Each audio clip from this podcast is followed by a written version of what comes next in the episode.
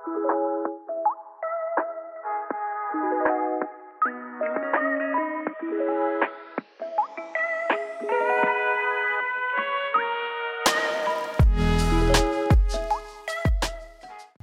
er Autobankens podcast taget på tur, og vi sidder i et øh, lydtæt studie og skal lave en podcast hos Clever, Clever Danmark.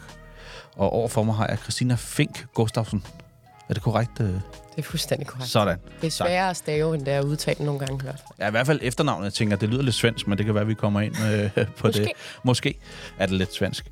Tak, fordi du har lyst til at være med. Så tak, Claus. Og tak, fordi du også ligger lokal til. Vi har nok aldrig haft bedre lydfaciliteter, vi har. Vi sidder i jeres, hvad skal man kalde det, content creation rummen-agtigt. Ja, lige præcis. Altså, øh, særligt under corona og så videre, så begyndte vi ligesom at se ind i, hvad, hvad havde vi af muligheder, nu når det var, at vi ikke kunne være fysisk ude med særligt vores partner. Ja. Og så, så fik vi ideen til at, at lave vores eget studie, fordi vi var også meget ude i byen, og det var nogle, nogle gange lidt, lidt halv ufleksibelt. Det er federe at have det internt. Øhm, så, øhm, så det har vi fået, øh, fået etableret.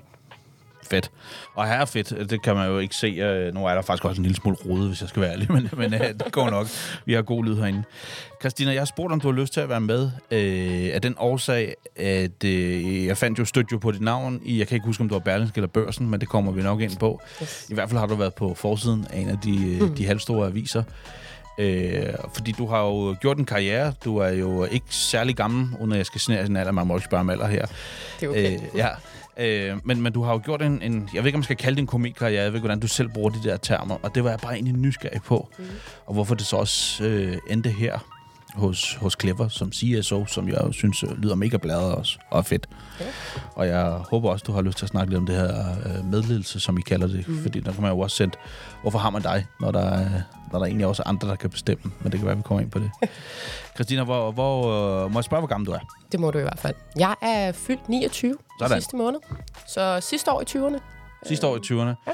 Og så er der nogen, der siger, at det går ned ad bakke herfra. Men det tror jeg ikke på. tak det, for er, det. det er beviser for, at det ikke gør. øh, jeg skal høre, hvordan, hvordan startede det? Hvad, hvad, hvis vi skal snakke lidt karriere, og dem, der sidder derude og lytter med, og kommer til at lytte med på den her, og tænker, jeg kunne også godt tænke mig at give den gas. Øh, måske ikke lige i autobanks, men bare generelt. Hvis vi tager det lidt tilbage, hvordan startede den der ambition for, for dig til faktisk her, hvor du sidder i dag? Og her skal, tager jeg også øh, skoledelen med Ja, nu? gerne. Okay. Jamen, øh, altså, jeg startede jo selvfølgelig som, som de fleste andre i en klassisk folkeskoleuddannelse øh, og hoppede videre i gymnasiet. Og jeg, jeg tror egentlig, jeg har altid sådan lidt misundet dem, som, som altid vidste, at de skulle et eller andet fast. Altså sådan dem, der skulle være tømrer, eller sygeplejerske, eller læge, eller noget, eller en advokat. Altså noget, hvor man sådan uddanner sig til et eller andet. Ja. Altså, hvor der virkelig sådan, der, der kender man rammerne og så videre, fordi jeg, jeg har aldrig rigtig sådan vidst, hvad, hvad jeg egentlig ville. Øh, jeg har haft nogle områder i skolen, som jeg har interesseret mig mere for end andre, men jeg har aldrig tænkt, at der var sådan et bestemt fag, jeg skulle, øh, jeg skulle ind for.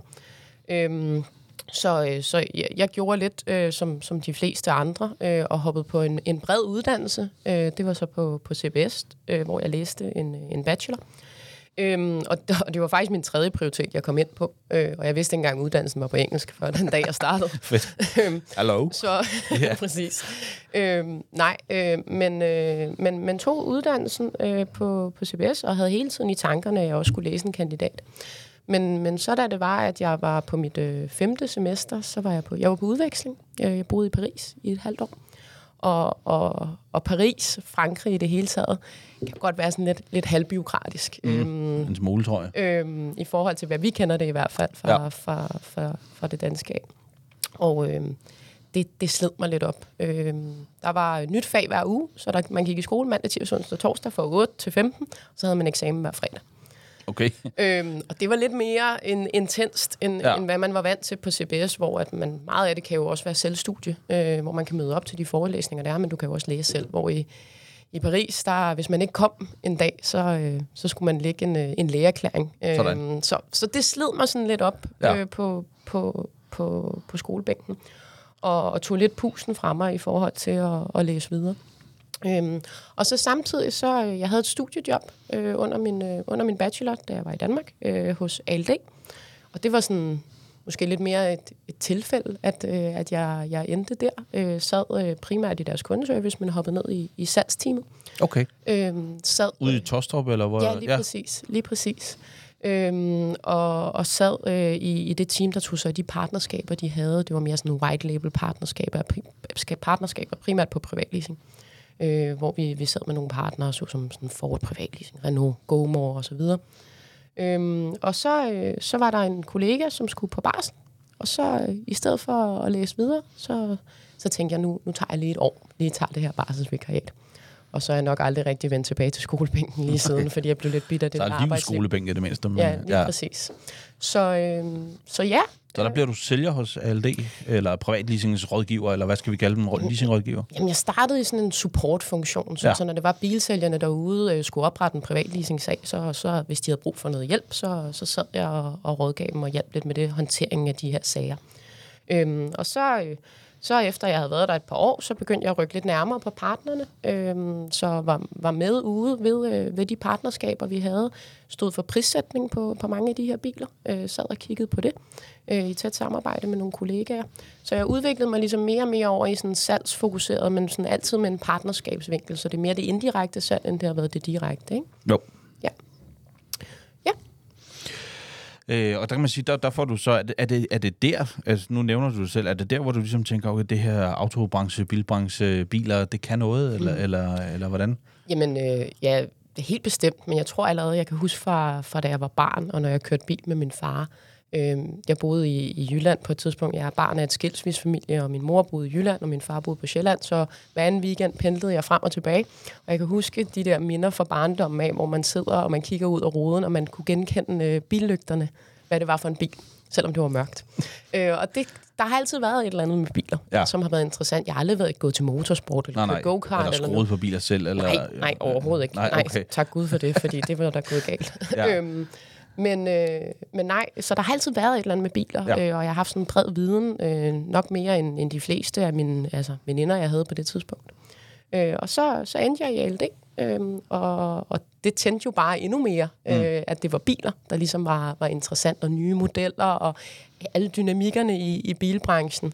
Det, det synes jeg var ret interessant. Det er ja. også noget af en hop for bilbranchen, kan man sige, ude af ALD, ikke på mange måder de biler, de får ind, de biler, de leverer. Ja, og så på det tidspunkt, hvor du var der, begyndte de jo så netop også at have privatleasing og sådan noget. Der, ja. De har virkelig været en hop for mange typer af kunder og sådan noget. Så jeg tænker lige også, præcis. det kan også være givende. Mm. Altså, og da, og da vi sad derude, øh, vi, vi startede det her privatleasing op, som, øh, som vi drev i teamet, øh, som var super spændende, mange fede partnere og så videre, men så koblede vi også det nye ben på, som ligesom var releasing. Så når det var, vi fik biler ind øh, retur, efter de havde været ude på en leasingkontrakt, så kørte vi dem ud igen i vores egen salgskanal, ja. øh, og begyndte at levere biler online og sådan noget. Så det var også et spændende øh, kapitel, ja. øh, som, som ligesom også startede der, ikke? Er der noget som helst, så, når du siger, at du kommer ud på skolebænken, at, at du tænker, hvis du skal tage noget igen på et tidspunkt, øh, øh, bruge al din tid i fritiden mm. på øh, eller en anden kursus eller, eller øh, skole, er der noget der, du, du tænker, du mangler, eller er du on track nu med, med det, du vil, sådan rent uddannelsesmæssigt? Ej, jeg, jeg, jeg tror, at... Øh man, man kan altid lære mere. Ja. Øhm, hvis, ja, altså hvis man ikke er i bevægelse med sig selv, så tænker jeg lidt, at man stagnerer lidt på mm. et tidspunkt. Så, så man skal gerne være i bevægelse og, det skal jeg også på et eller andet tidspunkt. Øhm, jeg går sådan lidt med tanker om, hvad, hvad det næste skridt skal være for mig. Jeg tror, min evige udfordring i det her, det er, at jeg, jeg er så glad for mit arbejde, og jeg, jeg bruger rigtig mange timer på mit arbejde. Så det er det der med at skulle finde balancen i, i arbejde versus en, øh, en uddannelse. Jeg, jeg kunne godt tænke mig at sige, at hvis jeg, hvis jeg skulle bygge mere på, nærmest gøre det fuldtid. Altså virkelig bare gå all in på det. For det ja. der med at, at veksle lidt imellem det der med at være 80% et sted og 80% et andet sted, det, det, sådan, det kan godt være virkelig lidt utilstrækkeligt. Ja. Øh, men man ikke kan det hele, ligesom man gerne vil, fordi når man, når man er ivrig og bare gerne vil, vil eksekvere og løfte, så øhm, det går jeg lidt med tanker med. Øh, okay. Og om det så skal være i, her i Danmark, eller om jeg skal til udlandet eller noget, det må, det må tiden vise. Ja, ja, der er verden jo heldigvis lille, mm-hmm. kan man sige på den måde. Men når du har det der gen i dig nu, så er jeg jo bare nysgerrig på, hvordan du holder så mange ud i skolen, mange år ud i skolen. Altså, fordi det virker som om, at der, der må godt ske lidt øh, allerede nu mm. i ting, der skal røre et eller andet, så du har alligevel været standhaftig i skolen, mm. eller med din uddannelse i hvert fald.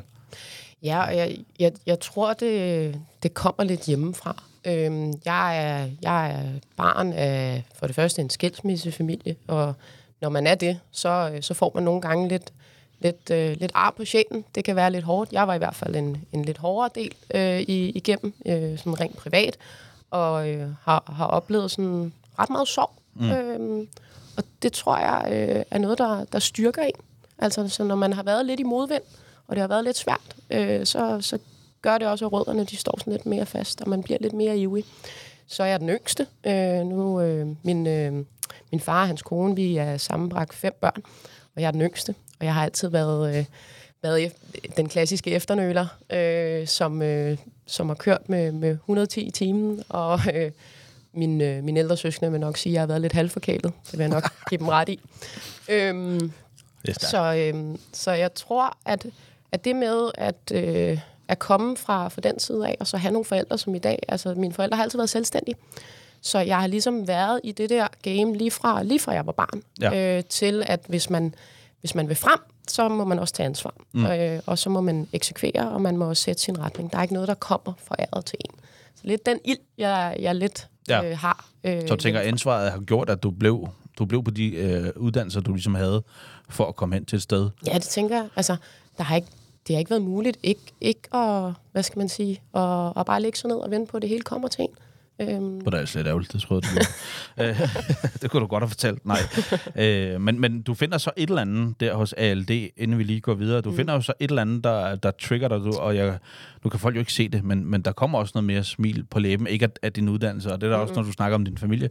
Men man kunne bare se, du, altså der skete et eller andet, du lige kom til det ALD, så var det ligesom der, der var en eller anden ingrediens, eller et eller andet, der gjorde, at du tænkte, Fuldstændig. Nu, nu kommer glæden også, altså ved arbejdet. Ja, lige præcis, og det var det der med at få altså at bruge teori praksis. Altså sådan, jeg, jeg har altid været en, der skal hænderne i munden, og så, så lærer jeg undervejs. Ja. Øh, og det der med at blive, blive sat, jeg var, jeg var forholdsvis ung øh, på det tidspunkt, øh, starten af 20'erne, da, da jeg startede ved ALD, øh, og, og få noget ansvar, og få lov til at, at vokse og løbe med bolden, det, det gav bare noget gejst øh, at være omkring gode mennesker, som, som stoler på en, som mm. tror på en. Øh, det, det er helt sikkert mange af de ingredienser, der gjorde, at jeg havde den udvikling i ALD, som jeg havde. Og så efter ALD, hvor, eller hvor mange år var det hos ALD, kunne vi lige starte med? Det, øh... Der var jeg i fire år. Okay. Øhm, og, øh, og så var det på tide, at jeg, jeg, jeg skulle videre. Mm. Jeg skulle prøve noget andet. Øhm, og, og helt tilfældigt, så, øh, så øh, fik jeg en, øh, en besked ind i min LinkedIn-indbakke fra, fra Kasper, som er direktør i Clever. Ja. Og han sagde, at han, han manglede lidt en til, til, til noget, om jeg ikke ville komme ind og drikke en kaffe med ham. Og øh, det ville jeg selvfølgelig gerne. Så, øh, så jeg sad herinde i, i Clever i et mødelokale i to timer og talte med Kasper. Og dagen efter, så ringede han til mig og sagde, hvad, hvad tænker du om det hele? Og hvor jeg svarede til ham, sagde Kasper, du er super spændende, Clever er spændende, men jeg har ingen idé om, hvad jeg skal lave. Vi har talt om alt andet. Ja. Øhm, så, så lige så stille og roligt, så, så fik vi ligesom bygget lidt en rolle op, og det er faktisk sjovt i den rollebeskrivelse, jeg fik dengang af stillingsbetegnelse. Der stod der øh, sort på hvidt, at øh, det kunne gå tre veje. Øhm, så det afhang lidt af, hvilken sådan, retning jeg havde lyst til at, at bevæge mig ud i, fordi på det tidspunkt manglede vi kollegaer i det, i det hele taget til at bygge det her øh, partnerskabsteam op. Øhm, vi var omkring 40 kollegaer i Klemmer mm. dengang. Så jeg kunne ligesom udvikle mig... Jeg er lidt mig... i dag. Ja, lige præcis. Vi, vi, vi er knap... I er, vokser lidt. Jeg tror, vi er rundet de 350 Sådan. efterhånden. Ja. Øhm, men, øh, men nej, jeg kunne udvikle mig i tre retninger inden for, inden for vores partnerskabsteam, og så, øh, ja, så hoppede jeg på det. Og, øh, og det er så, hvor mange år tilbage det, så jeg lige har tidslinjen op i mit hoved? Jamen, det er fire og et halvt år siden. Okay. Så øh, det var i, hvornår har det været? Juni 19, tror jeg, eller sådan, okay. maj 19. Så du nåede lige at sætte noget i gang, så kom corona, og så, ja, det kan vi, så har der været, der har været gang i den, det kan man se på de der år.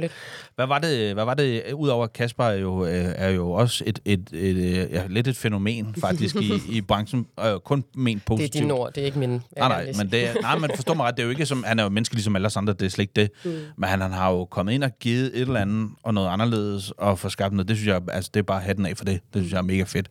Øh, og det er ikke, fordi man altid bare skal gå efter det, det vil jeg heller ikke sige. Man skal passe på alting, man siger i dag. Men, altså, men hvad, hvad, altså, nu mødte du her, og du havde det her. Hvad, hvad, hvad var det så, du gik? Du må have fundet et eller andet, mm. som ligesom gjorde, at du tænkte, det, du sagde det godt lidt før, men hvad er det, hvad var det, du ligesom så lyset i, øh, i den der Christina, som vi har lært lidt at kende, at der er noget energi i, der skal ske et eller andet? Ja. Jeg, jeg tror egentlig, det, det er sådan to ting. En ting, det er sådan biler. Øh, jeg så det her som en, en, en rigtig god mulighed for at komme ind og få et endnu tættere forhold til bilbranchen og lære endnu flere mennesker at kende og forstå dynamikkerne på tværs af de forskellige importører, fordi der er jo enormt stor forskel, alt lige fra størrelse til ejerforhold osv. Der er bare nogle spændende dy- dynamikker der, som jeg synes kunne være interessant at komme lidt tættere på. Øhm, det var det ene. Og så er der jo det andet, som jo var altså elbiler. Det er jo det, det, Det er noget, fanden har skabt. Nej. Det er bare min holdning. Altså, øhm, dengang, så... Det var jo ikke, fordi der var, der var mange modeller på markedet. Det, det var måske en BMW i 3, og der var en Mercedes EQC, hvor jeg tror, jeg lige var Renault Zoe var vel også Zoe, måske... Var en vel Kia Soul og så videre. Ja. Det, det var sådan de Nissan Leaf, altså Ja. de der første modeller, der var. Men, men jeg vidste godt, at det her, det, det bliver sjovt. Mm. Det bliver spændende at, at kunne følge og være med. Jeg kunne huske, da det var, at jeg, jeg stoppede i ALD, der, der jokede de lidt med mig, når det var jeg, fordi det var, det var også lige tidligt. Det, det var lidt Ja. tidligt i forhold til, hvornår bølgen for alvor gik i gang.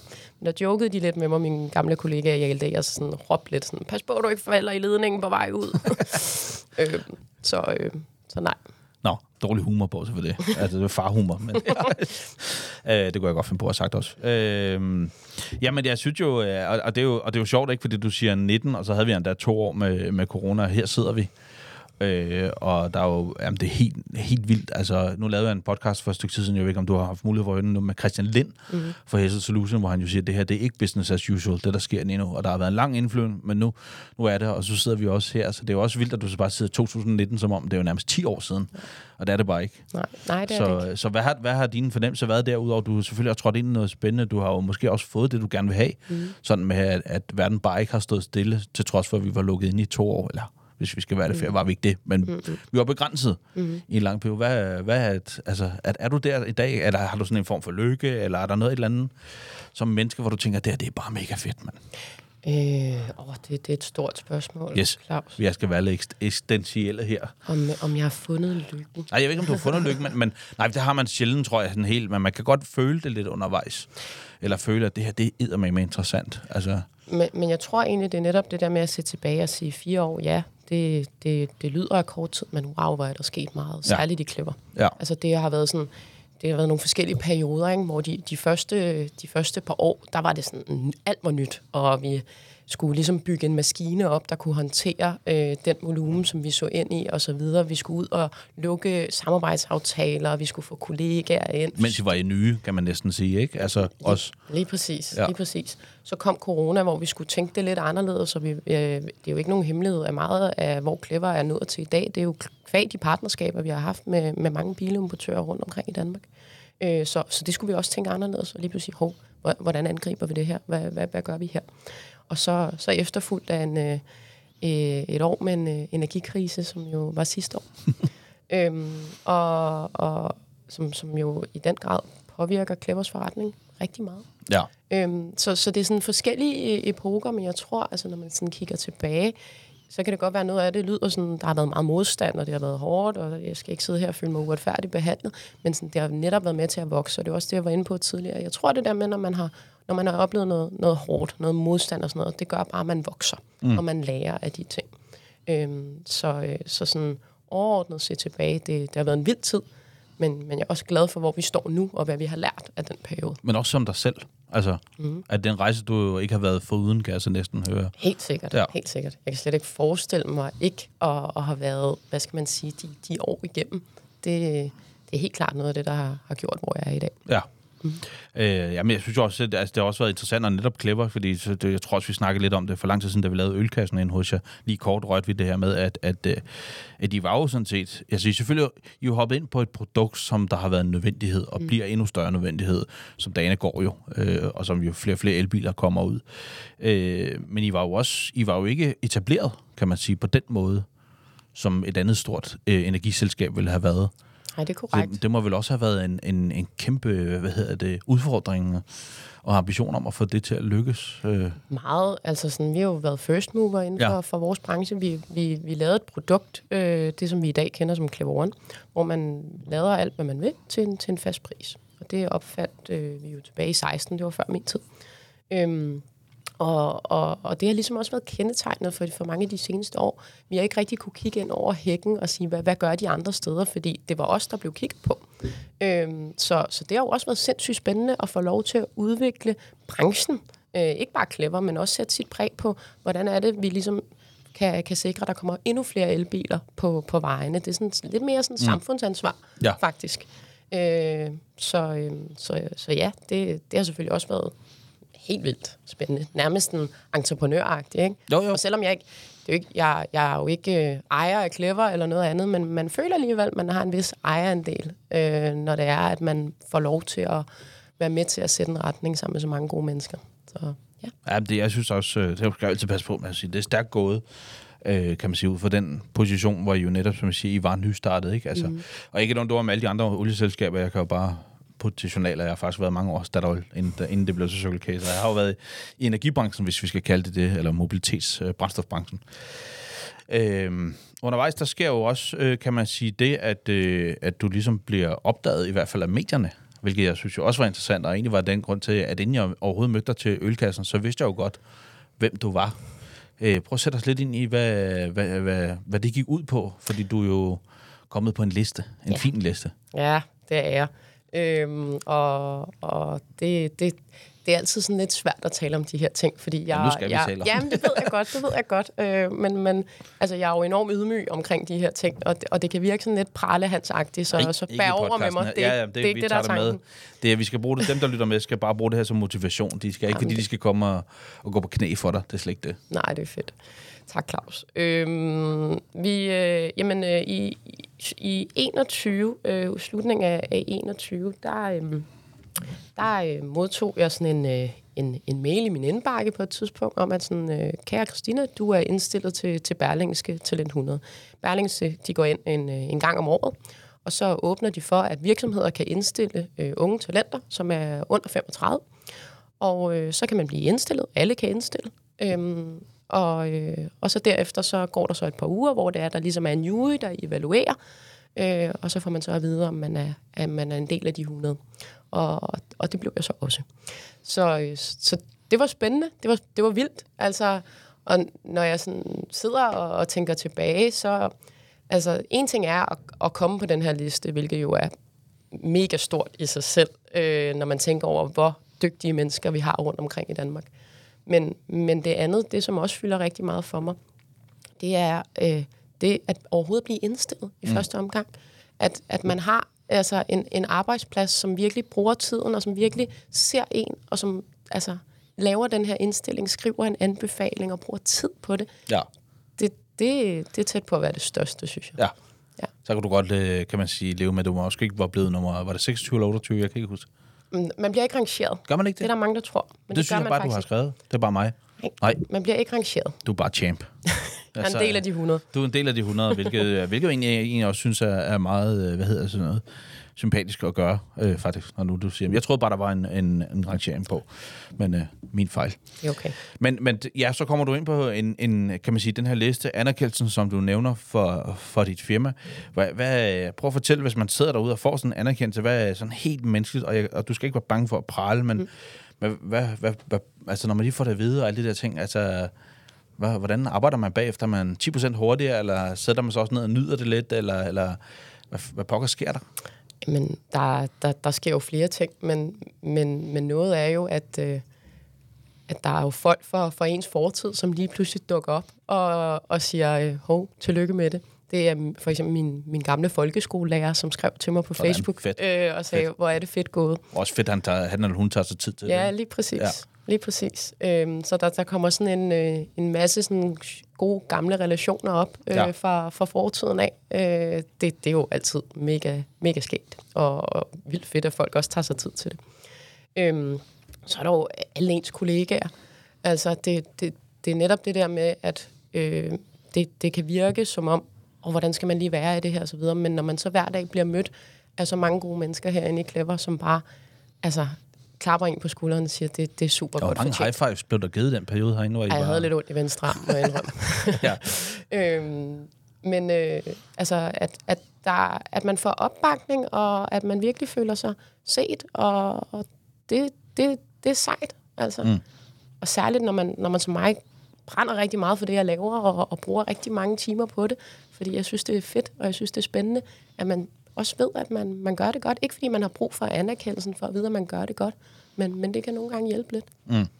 Nå, men jeg tænker, når man laver sådan noget der, også, også, så er der også der er en nysgerrighed i, som er i, altså ligesom, altså jeg håber også, du føler her, altså jeg er jo også nysgerrig på, hvordan det der er, og det er jo det egentlig, der skal fremme, tænker jeg, mere end, end vi alle sammen skal gå og tænke, eller kalde dig din højhed, eller et eller andet i den sted, for det, så, så virker det jo ikke efter hensigten, tænker Nej, jeg. nej, overhovedet ikke. Overhovedet ikke. Og det var jo også det, der var fedt. Det var jo, at der var jo ikke noget, der ændrede sig. Nej. Altså, det var jo ikke, fordi jeg blev sat op på en pedestal eller noget overhovedet. Tværtimod. Nej. Øhm, så, så det var jo også bare endnu en ting, der, der var fed ved processen. Ikke? Ja. Ja. Hvordan øh, kan man sige, nu er du øh, CSO, hvilket jo også er en, en, øh, en god titel at have, og, og det er jo også uh, heads up, eller hvad hedder sådan noget, uh, high five herfra, hedder det ikke heads up, men high five herfra, på os at være det, uh, og så under 30, det er jo også noget, der kan noget. Altså, du, du har jo du har ramt det rigtige på det rigtige tidspunkt, med en stålsat en eller anden form for, for vilje, og så selvfølgelig også øh, dygtighed. Så man kommer vel ikke der lander, hvor man er, lige er kommet fra månen, tænker jeg. Øh, men I er jo en virksomhed, som kører det her, der hedder medledelse. Det er korrekt. Så hvordan pokker bliver man CSO, når man egentlig bare giver meget af, kan man sige, at den ledelse, der er, giver man egentlig væk, eller kan man sige, mm. stoler på, at andre kan? Jeg kan godt forstå, at du spørger, Claus. Øhm, og det, det er også nogle af de spørgsmål, jeg ofte får, når man er til familiefødselsdage. Eller, eller hvad, hvad, hvad, det forstår jeg ikke. Ja, Hvordan ja. kan man være chef, uden der er chefer? Ja. Øhm, så jeg synes, det er et godt spørgsmål. Øh, men, men, men tanken er med medledelse, for lige at rulle lidt tilbage, det var, at da det var, vi stod der tilbage i, i omkring 19-20 stykker, og tænkte, det her, det, det bliver vildt. Vi, vi, vi bliver mange mennesker, og det bliver en, øh, det bliver en vild rejse, vi skal Ja. på. Og Clever har aldrig været sådan øh, særlig hierarkisk øh, organiseret. Det var vi heller ikke dengang. Øh, men, men der var ligesom muligheden for, at når, når vi skal være så mange mennesker, og vi lige pludselig altså bliver så, bliver så øh, får et bredere fokus, og der er mange ting, der skal i gang, så, så kan man indføre, man bliver nødt til at have noget struktur mm. på organisationen. Og, og enten kunne vi indføre et fuldstændig klassisk hierarki, som vi kender det fra mange virksomheder i dag, eller vi kunne, øh, vi kunne prøve noget andet. Og det var det andet, vi valgte at gå med. Øh, og det er jo, at vi, vi tror på, at vi som mennesker er voksne mennesker, når det er, vi går på arbejde. Vi er voksne mennesker, når vi er fri fra arbejde. Vi er voksne mennesker nok til at sætte børn i verden, og til at handle ind og styre vores økonomi, Og og, føre en og købe en bolig, og flyve ud og rejse, og køre en elbil. Ja. Øhm, så, så hvorfor skal vi sættes i kasser, når vi går på arbejde og være begrænset? Øhm, så derfor så har vi indført medledelse. Og, og helt kort fortalt, så er det jo egentlig, at der ikke er nogen chefer i Clever. Der er ikke nogen chefer i Clever i sådan en klassisk forstand, eller mellemledere eller noget andet. Men bare fordi vi fjerner led, altså lederen, så er det jo ikke, fordi vi fjerner lederens opgaver. Nej. Øhm, så det vi gør, det er, at vi kigger i hvert team og siger, øh, vi, har en, vi har en masse, hvad skal man sige, organis- organisatoriske roller, som jo en leder normalt løfter. Alt lige fra rekruttering til, til løn, øh, til afskedelser, til ferie, til økonomi, budget osv. Og så, så fordeler vi egentlig de roller i teamet, alt efter hvem det er, der har de bedste kompetencer. For jeg synes noget af det, som altså, man, man, man tit hører og bærer præg af, det er, at mange af dem, der er blevet ledere i dag, de har måske ikke nødvendigvis brændt for at være leder på mm. grund af det menneskelige. De har måske brændt for at være leder, fordi at man er dygtig inden for en faglig kompetence. Ja. Og for at man kan øh, træffe nogle større og vigtigere beslutninger, så følger der også, øh, hvad skal man sige, personaleansvar med. Øhm, og sådan ser vi det ikke i Clever. Det er, at man kan sagtens have en, en faglig rolle, som man, man kan vokse i, øh, og som kan have forskellige grader af ansvar, øh, uden man nødvendigvis behøver at, at have personaledelen med. Øhm, og det leder lidt tilbage til svaret på dit spørgsmål. Det blev en lang forklaring rundt Det om. er god. Jeg elsker indflyvninger. Det er øh. gode. Men, øh, men, øh, men min rolle som øh, CSO, det er jo fordi, jeg kigger på, på, på alt vores øh, privatsalg. Mm. Øhm, og, og det er jo en faglig rolle, øh, hvor der ligger en masse fagligheder i, som, som man kender fra for, altså andre, andre stillinger. Og det er jo de opgaver, jeg sidder med.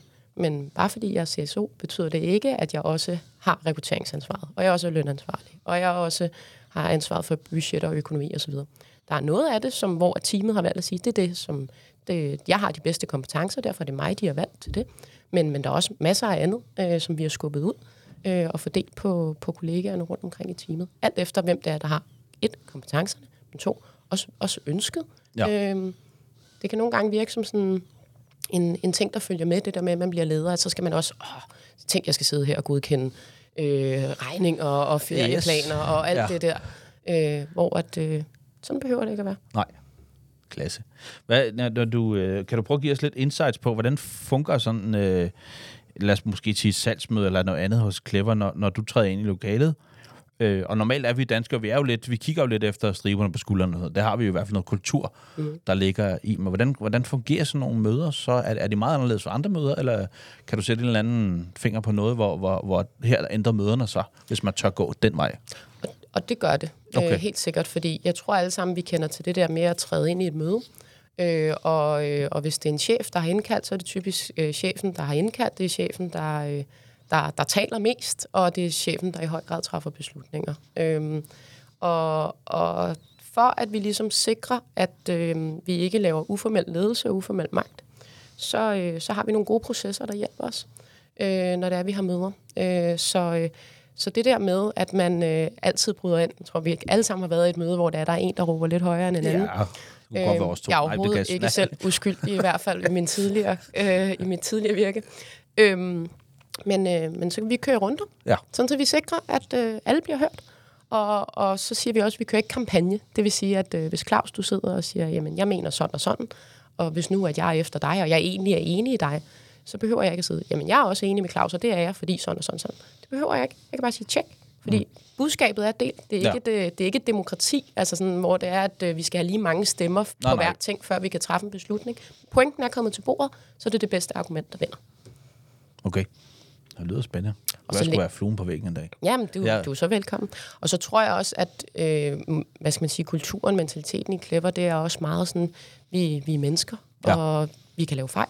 Og der, der findes ikke perfekte løsninger på alt, men der findes løsninger, som er, som er gode nok. Altså, så, så vi stræber ikke altid efter den perfekte løsning. Vi kigger efter at sige, er det godt nok for nu? Og kan vi leve med det? Og hvis det fejler, kan vi så lave det om? Ja.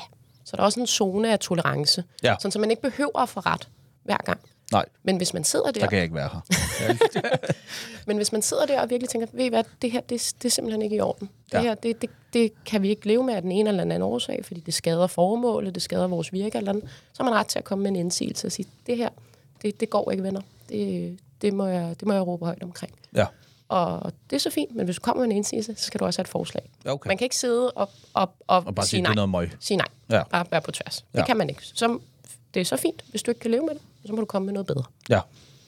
Når, når du har, så har du, øh, kan man sige, når du ser dine kollegaer, og du har prøvet noget andet før, og du er jo også du er jo helt med på, at det her det er uden for, hvad kan man sige, skal vi kalde det normalen, øh, øh, og det kan man jo håbe på, at vi, vi kan gøre op med lidt, sådan, så det kan være normalen for jer, og noget andet kan være normalen for nogle andre, men sådan grundset, så det ser du selv også ind på, at det her det er jo ikke sådan, man, man gør, det er ikke det hierarkiske opbygning, man ser andre steder. Men, men hvad vil du slå på, at du kan se hos nogle kollegaer, når, når det her udfolder sig rigtig godt? Altså, hvad kan du se, det gør hos nogle af dine kollegaer? Som du ikke har kunne se før? Jamen, øh, det, er jo, øh, det, er jo, det er jo meget forskelligt afhængigt af det enkelte menneske. Øh, men, men der er jo kollegaer, som måske, øh, hvad skal man sige, i, i tidligere virket har lænet sig lidt tilbage, øh, og af den ene eller den årsag ikke rigtig, øh, hvad skal man sige, været helt fremme i bussen. Øh, og det, det kan jo være flere årsager til. Måske fordi man ikke har været tryg. Mm. Øh, hvis man har siddet i et møde, hvor det er, at øh, man tænker, hvornår kan jeg bryde ind, hvornår kan jeg komme med min pointe, Øh, så, så der er kollegaer, der i den grad får mulighed for, for at vokse, øh, tage noget mere ansvar øh, og, og være nysgerrig, øh, som, som, øh, som den ene ting. Og så er der den anden ting, og det er nok mig selv, der også har været i den kasse. Det der med, når man er, øh, netop hvis man tidligere har været leder, eller man tidligere har været den, der, der, der har haft en mening om rigtig mange ting, at man lige tænker, det er okay ikke at have en mening til alt. Mm. Og du behøver ikke at være den, der, der får ret hver eneste gang det bliver også svært, med det. tror jeg. Det der med at holde, holde lidt igen, ja. øh, sådan så det er, at man ja, netop ikke øh, dominerer et rum for meget. Ja. Øhm, så, så, så, øh. Og specielt som leder, tænker jeg måske også, ikke? Fordi, ja, lige præcis. Ja. Lige præcis. Og det var også det, du sagde lidt, tror jeg ikke. Altså, når man har været vant til møderne, så er det lederen, der er indkaldt til et salgsmøde. Mm. Salgschefen indkalder. Og så er det jo lidt, forventer man også, at salgschefen kører showet, ja. tænker jeg lidt nogle gange, ikke? Lige præcis. Ja. Lige præcis. Øh, hvad, hvad, den der fagdel, og det vil jeg sige, det er jo ikke, øh, nu er det ikke bare fordi, jeg hopper på vogn. Jeg har jo altid drømt om, og det var, hvis man hører en tidligere podcast, jeg har det jo virkelig svært med titlen Key Account Manager. Øh, for jeg synes jo, øh, Ja, for det første er alle kunder key i min verden, i England stand. Og jeg tror godt, kunderne ved, at nogle er store kunder, nogle er lidt mindre kunder. Nogle der har man lidt mere profit på end andre, og alle sådan nogle ting. Øh, men, men jeg kunne godt tænke mig, at man havde den der meget mere kommercielle tilgang, og så også kunne, øh, kunne dyrke lad os bare stadig kalde dem key account manager, at, at sige, at key account managers mange skridt i en normalt hierarki er jo salgschefstillingen. Ja. Og det synes jeg er for låst, for jeg kunne også godt tænke mig, at der var key accounts, og der er der sikkert også nogle steder, som jo rent principielt både er dygtigere end chefen til at sælge i hvert fald, men måske endda faktisk også tjener mere. Mm-hmm. Altså, hvorfor have den der... Hvis du har en, der er så dygtig til at... For eksempel, altså, i lægeverdenen har du... Altså, der, der får du ikke lov til at lave alt muligt, jo, kan man sige. Der får du lov til at lave det, du er dygtig til at uddanne sig. Men det synes jeg også godt, man kunne for eksempel med en key account. Ikke? Hvorfor har man en, en specialist key account, eller hvad man skal kalde det? Giver det mening, det jeg siger? Ja, det, det tror jeg lidt. Jeg skal prøve at svare, så må du Ja, nå, men jeg tænker er- netop det her, I, I, I fremmer fagdelen Ja. Mere end det, at skal kalde sig chef. Mm-hmm. Det er egentlig det, jeg også ønsker i en key account. Ja. Det der med, at man er en key account og skal være salgschef som næste skridt, det synes jeg er forkert. Ja. Nødvendigvis. Ja. Det kan godt være, hvis man gerne vil være det, det er slet ikke det. Selvfølgelig. Men sådan per definition synes jeg, det er en, en, en mærkelig tankegang. Ja, og, og det, det er jo også noget af det, som jeg, jeg virkelig kan sådan se forskellen på i forhold til, hvor jeg tidligere har været, og, og så nu, og når man er bekendt med andre virksomheder osv. Øhm, det der med, at bare fordi du er fagligt dygtig, behøver du ikke at, at enten øh, et, ønske at være leder, eller to, være god til at være leder. Nej. Øhm, det, det bør, der behøver ikke at være en sammenhæng. Det tror jeg faktisk meget sjældent, der er. Ja. Øhm, så, så jeg er helt enig, fuldstændig enig, og det er jo netop det, vi giver mulighederne for i Clever. Ikke at du ikke også skal have mulighed for at udvikle dig, hvis du gerne vil det inden for ledelse, så har vi jo de organisatoriske roller. Hvis du gerne vil lære mere om rekruttering, eller du gerne mm. vil lære mere om, hvordan man forhandler løn, eller hvordan det måtte være, så, så har vi jo de roller stadigvæk. Ja. Og så kan man jo så melde sig ind og sige, det kunne jeg egentlig godt tænke mig. Øh, og hvis teamet har tillid til, at du er den rigtige, og at du kan løfte den opgave, så får du den rolle. Okay. Og har også muligheden for at proppe noget, noget ledelse på. Ikke? Ja. Så bare fordi vi har medledelse i Clever, det er jo ikke fordi, vi fjerner ledelse. Nej, nej. Altså overhovedet. Tværtimod, at have medledelse kræver en høj grad af, at vi leder hinanden. Ja. Øh, sådan så det er, at, at hvad skal man sige, hverdagen også fungerer. Øh, det stiller også krav til vores kollegaer. Og det er der, hvor det er, at, øh, at hvis, øh, hvis jeg skal pege på noget i medledelse, som, som kan være svært for, for nogen, så er det det der med, når det er, at øh, det skal være den svære samtale, man skal tage. Mm. Hvis man har en kollega, som man går lidt skævt af, eller ikke performer, eller et eller andet lignende, så har i klassiske organisationer, der kommer man jo, øh, nogle gange kommer man direkte til vedgang, men man har altid en chef at falde tilbage på. Ja. Eller en Øh, som- HR-chef, eller Et eller andet, som ja. ligesom kan tage snakken, hvor det, det er der ikke i Clever. Øhm, vi har en trivselsrolle i teamet, som man kan gå til, og man er jo altid velkommen til at række ud og tage sparring. Men vi forventer jo også et højt grad af ansvar, til at vi også kan tage de snakke, ja. Vi også kan stille krav til hinanden. Fedt. Det må også være... Altså jeg tænker, hvor- hvordan gør I sådan? Hvordan gør du så, når du får... Fordi I, I har jo vækstet helt vildt, øh, i hvert fald på medarbejdere. Jeg tænker også på nogle andre ting, men lad os Ja. bare blive ved medarbejderne. Og alle dem, der kommer nu, øh, kan man jo se herude, og, og man kan sige, du, du er selvfølgelig ikke så kan man sige, øh, kan man sige aldersmæssigt hærdet endnu, men, men nu står jeg ude i receptionen, og det er jo ikke bare, fordi der sidder unge, smukke mennesker, som aldrig har prøvet noget andet derude. Der sidder også, der sidder også nogle på min alder og ældre, Ja. som er med. Men de har jo, de har jo så noget bagage med, Ja. og, er vant til, at øh, her kommer direktøren, her kommer salgschefen, her kommer HR-chefen, her kommer, og så kan man ellers blive ved, ikke? Ja. Hvordan, øh, hvad, hvad gør I noget specielt, når I tager mod dem, og ligesom forklarer, at øh, det her det er noget andet? Øhm, først så vil jeg sige øh, bagage. Altså jeg ser det mere som erfaring. Ja, Igen, okay. Bare fordi vi har medledelse, så er det jo også, det er også vigtigt, at vi har, har en, en, en god balance i, at vi har en masse unge mennesker, som, er, kommer, som kommer frisk fra studiet af, yes. eller måske har været ude et par år, eller så videre. De er enormt tændte om ideen om medledelse, medledelse, og det tror jeg også er en nødvendighed, hvis det er, at man gerne vil være en, en attraktiv øh, hvad skal man sige, arbejdsplads for, for unge mennesker, så skal man begynde at se ind i, hvordan er det, man fordeler ansvaret. Øh, nå, det, er det er et tidsspor. Men, øh, men, men det er sådan unge mennesker. Øh, men, øh, men i det hele taget, når det er, man øh, starter i Clever, så gør vi enormt meget ud af at fortælle om vores organisationsform. Fordi medledelse er ikke for alle. Øh, og det behøver det heller ikke at være.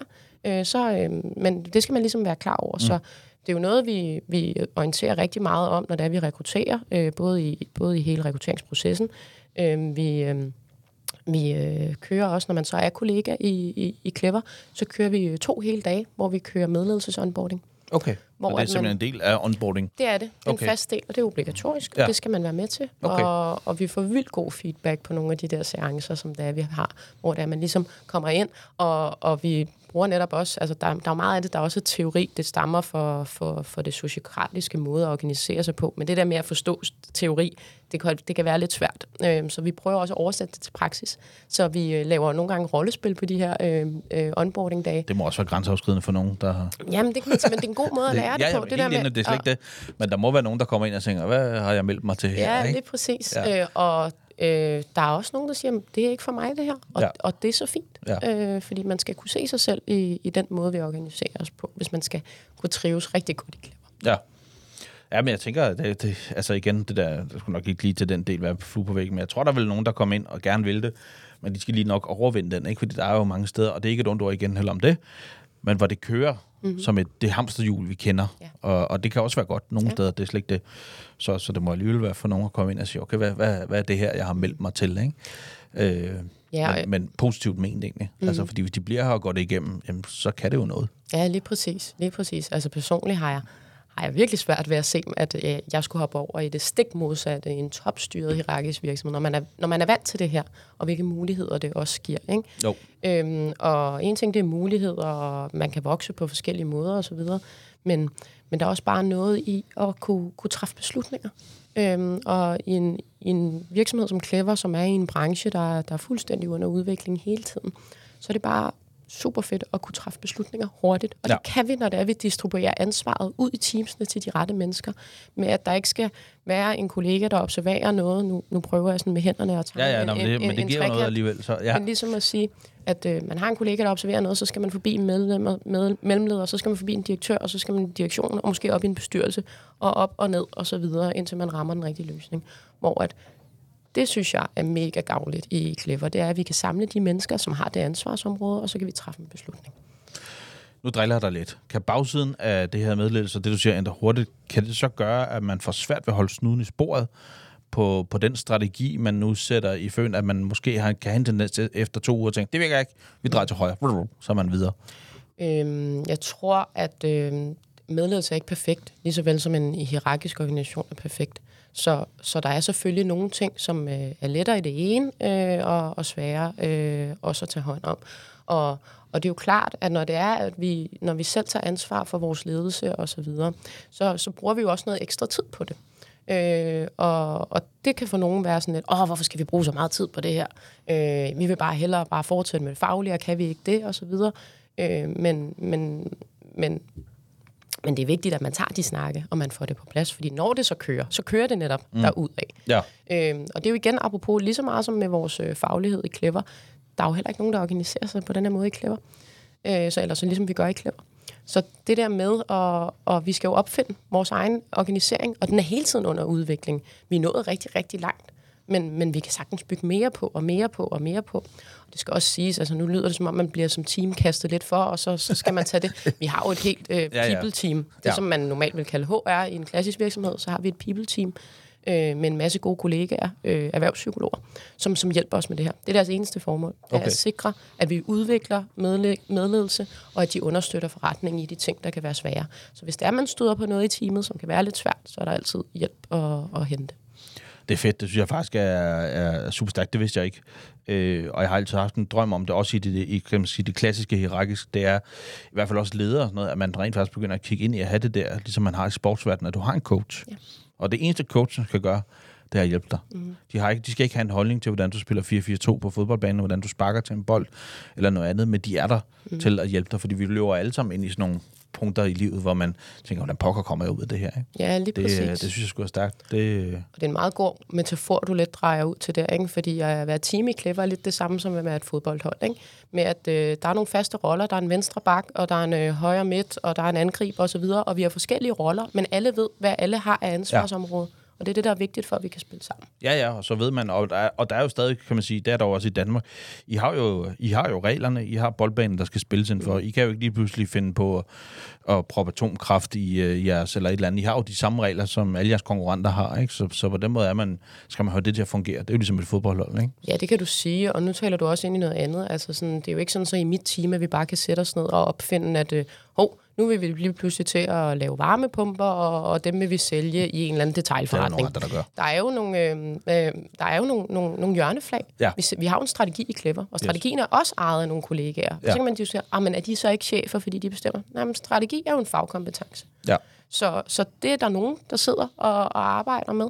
Øh, og så er det de hjørneflag og, og de rammer, vi ligesom spiller ind under. Ikke? Jo, men jeg tror, øh, jeg tror, du får mange, hvis vi skal lige, igen skal blive lidt i fodboldideologien. Jeg tror, de bedste træner er faktisk dem, der kan få alle de der, hvad skal vi kalde dem, faggrupper på banen, mm. dygtige som mindre dygtige til at fungere i en eller anden form, hvor de får lov til at køre deres andet. Fordi jeg tror, der hvor det bliver hier- hierarkisk, og de her, vi har jo set det tusind gange med, mm. med nogle af de her primadonnaer, og så vil de noget andet og ser sig selv højere og sådan noget. Og så er det, det falder lidt sammen. Ja. Men der hvor du kan få alle de der individer, som jo er lidt det, I gør her, til at virke på den måde, mm. så, så, så er det jo også som regel de hold, der, der vinder mest. Ja, lige præcis. Og, og jeg tror også, du har en pointe i det der med, og, og dem, der er på toppen, fordi der er også mange, der spørger mig, om kan medledelse virke alle steder. Øh, det er, hvad skal man sige, der stiller jeg lidt et spørgsmål tilbage med, hvordan ser toppen det? Fordi hvis toppen, øh, det vil sige dem, der sidder i en chefgruppe normalt, ikke tror på det her, så fungerer det ikke. Nej, nej. Fordi det er det der med, når Enig. egoet kommer ind og bliver Ja. lidt såret og så videre, og ikke ønsker at dele ud. Det bliver sådan en magtkamp, der Ja. foregår. Så altså, vi, skal have, vi skal have toppen med, vi skal have ledelsen med. Øh, det, det er i hvert fald det første step, hvis det er, man skal begynde at overveje, om, om medledelse er noget, man kan implementere. Ja. Hvis vi tager lidt skridt ind til, til markedet, øh, fordi markedet har jo et tandhjul, der kører, øh, ikke så mange steder med medledelse, ikke et ondt ord igen om det, skal vi passe på, vi driller dem alligevel lidt. øh, og du kommer så ind, I kommer ind som clever og har et andet tandhjul. Hvad har I gjort for at få for ramt? Fordi det er jo sådan noget, jeg har set før, også i branchen, når nogen kommer ind og skal prøve at komme ind hos de her, som du selv sagde tidligere, der er privat ejet importører, der er agentløsninger også nu, der er nogen, hvor man dårligt kender importøren, ikke et ondt ord igen heller om det, men der er bare nogle forskellige måder, og så er der fabriksejede importører, altså noget. Hvad har I gjort noget specifikt der, eller hvordan har I fået det til at passe ind, sådan så I rent faktisk kunne lave aftaler, som, som jo en, en modpart tager mod mm. og bruger, for det har I jo øjensynligt gjort. Altså, det er jo uomtvisteligt, at I er ude stort set hos, mm, ikke alle, men i hvert fald mange. Ja, Jamen, øh, det er et rigtig godt spørgsmål. Og, og øvelsen starter jo lidt øh, herinde i Clever, hvor vi ligesom kigger, hvad er det for, øh, hvad er det for, en, øh, hvad er det for en virksomhed? Øh, hvordan er ejerforholdet? Hvad er størrelsen? Hvem sidder hvor? Og så videre. Og så, øh, så er det jo øh, i høj grad mennesker. Øhm, så, så det handler jo om at, at finde ud af, hvad er det for nogle mennesker, vi skal tale med i de forskellige organisationer. Og nogle steder kan det være en øh, produktchef, andre steder kan det være en indkøber, et tredje sted kan det være CEO'en øh, i sig selv, afhængig af, hvordan og hvorledes. Og hvor er der afhængigheder nede? Er der en fabrik et eller andet sted, som så har noget at skulle have sagt, som trækker i noget tråde, eller er der ikke? Og det er jo sådan lidt, det, det, er, jo, det er jo lidt det altså, spændende spil, øh, som jeg lidt kalder det, og en af årsagerne til, hvorfor, øh, hvorfor jeg er, er rykket over til Clipper. Det er netop det der med at forstå de der dynamikker. Ja. Ligesom at sige, hvad ligger der af muligheder?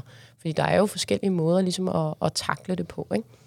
Men har, har I så ikke der, fordi jeg, nu er jeg en lille smule karikeret her, men, men mange gange har jeg oplevet det i autobranchen, at så en direktør snakker med en direktør. Mm.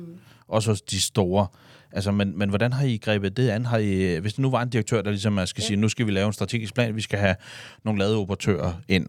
Ja. Og der har I sikkert været en blandt nogle stykker, som skulle, hvor man skulle tage et valg til. Ja. Har, men har I så stadig taget den, kan man sige, helt almindelige, øh, hvis vi skal kalde det sådan, clever medarbejder, sælger, key account manager, mm. og så sige, jamen, du, du finder den direktør der, og så er det det. Jeg tror, det Eller- er meget forskelligt Okay. hvordan for, for, for importør til importør. Altså, nu har vi en direktør herinde, øh, som, som heldigvis også synes, at det er rigtig, rigtig sjovt at være ude i marken, og han er mega nysgerrig, og, Ja. ja. Og blander sig også lidt øh, en gang imellem i, hvad det er, vi render rundt og laver. Så, øh, så nogle gange er han med. de chefer der, ikke? Ah, Nej, ud med. Men, øh, men nej, øh, så, så, så det er jo, vi er jo også velsignet af, at vi, vi, vi kan, altså vi, vi har mange kollegaer, der Ja. sidder med partnere, som kan noget forskelligt, og som kan, øh, Men I har ikke noget mod at sætte dem, det der ind. Jeg mener, altså, Nej. nogle steder kan der godt være den der stadig, at man, vi skal lige op på executive level, men, men så er I egentlig fuldstændig lige trust præcis. i, at jeres medarbejdere, som har det ansvar, Ja, giver den gas der. det du kan sige, altså medledelse, nu lyder det sådan så religiøst, det er jo i høj grad for vores egne interne øh, Ja, det ved jeg godt, men- skyld. Vi, vi skal jo ikke øh, nægte at tale med nogen, som ikke Nej, organiserer os på samme det. Måde som nej, mig nej, selv. slet ikke, det var slet ikke det. Det, var med, det er sådan et, et lidt gammeldags tandhjul, som jo også kører, kan man sige. Det kører så til gengæld Mhm. også, og det kører på fulde gardiner. Yes. Øh, det var mere det, hvordan man passede det ind, fordi der må være nogle steder, hvor man... Andre, det har jo selv prøvet, at nogle steder skal man have fat i det rigtige, mm. nogle steder skal man finde ud af at gå, gå den her vej ind i en, og andre steder, der kan man godt sige til sin direktør med det samme, sige, du ringer til den direktør, for det ellers så... Øh, og det, Og på den måde adskiller Clever sig jo ikke fra noget andet så det, det er I fuldstændig klar på, at det kan jeres tandhjul skal passe lidt ind i deres... Eller, Ja, lige præcis. Ja. Lige præcis. Vi har jo ikke en forventning om, at, øh, at, at verden skal tilpasse os vores måde, vi organiserer os på. Det er da fedt, hvis vi kan inspirere til Ja. ja. at, at, at, at, at tænke nogle nye tanker. Det er, da, Ja. det er da vildt fedt. Men, men det er ikke, fordi vi har en eller anden forventning om, at, øh, at folk skal gøre ligesom os og møde os på det. Så der, der kan man sige, der får jeres ting til at glide ind med deres. Altså. Ja, lige præcis. Det er igen afhængigt af mennesker. Ja, ja. Det er det, det meget kommer an på. Ikke? Ja, ja, 100 procent det, det er. Og så, og så forudindtagelse også nogle gange? Når, det er, når noget har kørt i mange år. Øh, er min holdning i hvert fald. Mm. Øhm, hvis jeg siger det her med medledelse, og det er også igen ment på den absolut bedste måde, fordi jeg, jeg er jo jeg har jo haft en, en, en søn på efterskole, og min datter skal på efterskole her, og de skal det et specielt sted øh, af den årsag. Men det, I gør, er jo noget af det, jeg begynder at se også begynder at vokse voldsomt på nogle af de efterskoler, der tør. Okay. Øh, netop det her med, øh, at til møderne, jamen, så har man en runde. Mm. Øh, den efterskole, hvor min datter skal gå på, jeg har nævnt det før den her, der skal man for eksempel, der må man ikke række hånden op. Mm. Fordi der er vi på runde. Alle skulle have sagt noget, alle kan byde ind på de der ting. Så, så, øh, så og du nævnte også det her med, at de unge mennesker i forhegn er jo også noget af det, der er. Så er vi begyndt måske at se en movement i, at, at, øh, at det måske er en bedre måde, specielt at få de unge med, fordi hvis man, jeg, jeg ved i hvert fald, når man ser på nogle unge, og de kommer ind i sådan nogle organisationer, hvis de ikke bliver hørt, og de får opgaver, de ikke kan lide, jamen, så er de der ikke. Altså, ja. hvis de, hvis de, og lide, det lyder forkert, men så i hvert fald, de ikke kan finde ud af. Mm så, så bliver de sådan meget... Fordi de, de har jo ikke noget skulle have sagt nogle gange. Ja, og, og, jeg, og jeg tror, du, du er inde på meget af det rigtige, altså Claus. Fordi når jeg taler med, med altså folk på, på min alder, øh, venner og veninder, øh, så, så er det det, der trækker. Det er at kunne få lov til at, at få ansvar og, og vise sine evner. Øh, så som jeg også nævnte tidligere, jeg tror, at hvis man som virksomhed gerne vil forblive interessant, Øhm, særligt hvis man vil have unge, nye talenter ind, så skal man begynde at tænke på, hvad ligger der af muligheder for, hvordan vi griber de her unge mennesker og giver dem øh, noget. Fordi hvis man, hvis man ikke investerer i det her, så, så kan jeg være lidt bekymret for, at man kan blive lidt uinteressant, mm. øh, når, når unge mennesker hopper ud fra studiet. Fordi de vil gerne have ansvar. De har øh, haft øh, fået ansvar til at vælge den uddannelse, som de godt kunne tænke sig at vælge de valgfag, som der tilpasser sig. De, kan, de, de har så mange muligheder i dag, så, så det tror jeg også bliver sådan lidt et, et, et, hvad skal man sige, et mindset, ligesom at sige, jamen det forventer jeg også af min arbejdsplads. Ja. Jeg tror også, at det er, altså kan man sige, skal de have det sjovt, bare fordi de skal arbejde, og der må jeg også alt for sent i en alder komme frem til, at det skal man. Mm. Øh, og der tror jeg, det er vigtigt, at man, man finder ind i det der, hvor de er, fordi har de det ikke sjovt, så for det første er det der ikke særlig længe, tror jeg.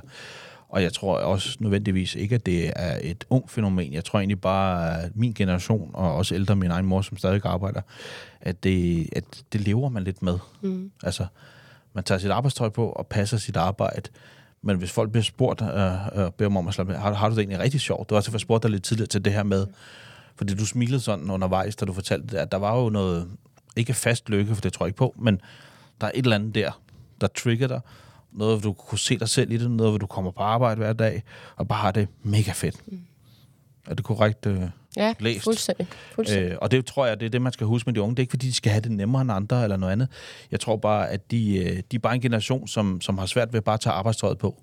Det er i hvert fald min bud på dem. Men hvis du kan få dem til at shine, og de synes, de er sådan noget, så har du medarbejdere lige så længe, som, som altså man kører meget det her med i øjeblikket, synes jeg, at man får ikke de der 40 års jubilæumer mere. Det kan godt være, at man ikke gør. Og men hvorfor ikke? Mm. Altså, Ja. Hvis, hvis du har, som, som virksomhed har styr på de der, men hvorfor skulle de så ikke blive der? Det kan godt være, at de skal lidt rundt i systemet, men, men hvis de bare er glade, så tror jeg sgu, man, man kan trækkes langt. Mm. Ja, fordi det, det handler jo i høj grad om motivation. Ikke? Jo. Og jeg tror bare, der, der, der er sket lidt en ændring her, i hvert fald øh, fra, fra, hvis jeg taler med mig, og så hvis jeg taler med min far for eksempel. Der er bare en forskel på den måde, hvad det vil sige at gå på arbejde på. Øh, jeg tror, at at der har også været øh, motivation for min far, men det har måske været nogle andre ting, der man er blevet motiveret af. Ja. Øh, og det, det har netop været sådan noget med, med magt og, og med ego og med, og med løn. Og der Specielt med løn. Sådan noget, ja. ikke? Hvor altså, tag helt modsat i, i Clever. For eksempel i Clever, vi, vi, kører ikke, øh, vi kører ikke bonus. Der er ikke ingen i Clever. Nå, der så kommer jeg aldrig. Nej, Der er ingen i Clever, der, der er bonuslønnet. Fordi vi tror ikke på, på det der individuelle performance. Man lykkes som hold. Øh, og, og så driver, altså bonus, det er også bare sådan noget, der, der driver lidt den, den værste egoist inde i, inde i sig selv.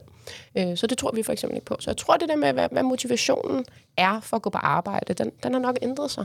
Øh, og i, måske ikke sådan, nu lyder det så radikalt fra det ene til det andet, men, men der begynder at ske nogle bevægelser yes. øh, i, i den anden retning. Øh, og, og, og hvor det er, man også går på arbejde på en anden måde. I for har det været meget 8-16, og du skulle være herinde fysisk og sådan noget. Det, det er bare en anden verden nu. Ja. Øh, vi, vi har nogle andre muligheder. Øhm, og, og, og tid er, er også vigtigt at kunne tilpasse sin hverdag, mm. så den hænger sammen. Så, øhm, så ja, Og bare komme hjem glad, i stedet for at komme hjem udslidt, ikke? også det. Ja. Øh, Christina, nu, øh, når du siger det, har jeg lyst til at starte en helt anden, men det når vi ikke, fordi nu er vi allerede godt på vej op mod, mod, mod timen her. Øh, men det kan vi altid tage på et, øh, et senere tidspunkt. Nu, som vi optager her, så er vi jo meget tæt på juleaften 2023. Hvad tænker du, øh, hvis du bare skulle give et bud på 2024, der ligger lige om hjørnet? Der er det onde lyn måske meget de sidste to-tre måneder. Øh, importører flytter den ene og den anden vej. Øh, flere og flere kinesermærker kommer ind. Energikrisen er vel lidt, lidt slappet af her på det sidste. Priserne begynder i hvert fald at falde. Men hvad, hvad, hvad ser du ind i af forventninger mm. for 2024? Jamen, øh, jeg, jeg tror sådan på, på brancheniveau og så videre, så, så kommer der, der kommer rigtig mange biler. Øh, og jeg tror også i de sidste Altså nye modeller, nye bilmodeller? Ja, eller? både, både nye mærker og nye måder at få bil på, men, men også i det hele taget sådan udbuddet. Okay. Øhm, har, jeg, har jeg sådan lidt på fornemmelsen. Øh, også øh, sådan, det bliver lettere at parallelt importere en bil, og der er mange forskellige ting der. Markedet åbner sig måske? Ja, lige eller- præcis. Ja. Øhm, og, og lidt mere end hvad vi også har tidligere set, hvor der har været længere leveringstider på bilerne på grund af corona Ja, det og chipmangel og sådan så meget det, man det, snakker om det er ikke det rigtige, der fylder længere, så der kommer til at være rigtig, rigtig mange, øh, rigtig mange biler øh, til, til næste år. Og det, det er vi jo glade for i Kløver. Øh, forhåbentlig er det elbiler. Det er det nok. øhm, og øhm, og det, det, øhm, det er jo rigtig positivt. Jeg tror på sådan opladningsdelen, så, øh, så er der egentlig sådan en rimelig god sigtbarhed øh, for, for Clevers side af. Vi, vi, vi kan egentlig sådan se, hvad, hvad er markedet, hvad er tendenserne, hvad er det for nogle produkter, hvem er det, vi, vi, vi konkurrerer imod osv. Øh, så, så jeg tror øh, og håber lidt, at 24 bliver sådan et år, hvor det er, at øh, vi ligesom kan sige, nu, øh, nu sætter vi ind på det her, og så holder vi den her plan, fordi altså, det er jo ikke nogen hemmelighed af energikrisen. Det, det, det, det tog lige lidt tid. Ja. Øhm, og lidt var, Det var også højeste voldsomt dyrt fokus. lige pludselig, ikke? For alle. Ja, men lige præcis. Og det var, øh, det var altså det var sat med, sat med kedeligt at komme på arbejde hver dag og skulle kigge på elpriser. Det var Ja. ja. ikke super interessant. Og også der gør det brændstofbiler, vi godt lide. Så, øh, så nej, jeg, jeg tror, at, at 24 bliver sådan et år med sådan rimelig god sigtbarhed, øh, og hvor det er, at øh, fordi der er, er mange biler og så videre, så handler det også meget om, hvem, hvem, hvem rammer kunderne på de rigtige måder, Ja. med de rigtige produkter, med de rigtige priser. Øh, fordi at øh, konkurrencen bliver, øh, den, den er vild. Når man siger, forbrugeren kan måske kigge ind i et slaraffenland mm. af, af gode øh, løsninger og mm. biler og, og så videre, så videre. Ja, så jeg tror, at dem der, altså dem, der går ud af 24 og kan klappe sig selv på skolen, det er dem, der har været gode til at, at, at, at tilpasse sin forretning i forhold til, hvad forbrugerne forventer, og give dem noget tryghed. Det, det, det tror jeg. Christina, lad os slutte den der, for det var et perfekt, øh, hvad hedder sådan en outro, end speak. Tusind, tusind tak for at give dig tid, og vi nåede næsten en time. Og også give god indsigt i, i din karriere, og hvad du går og tænker, og hvad du går og laver og skriver. Det sætter vi pris på. Selv tak, Claus. Det var vildt fedt. Tak fordi jeg var tak med. Tak i lige måde. Glædelig jul.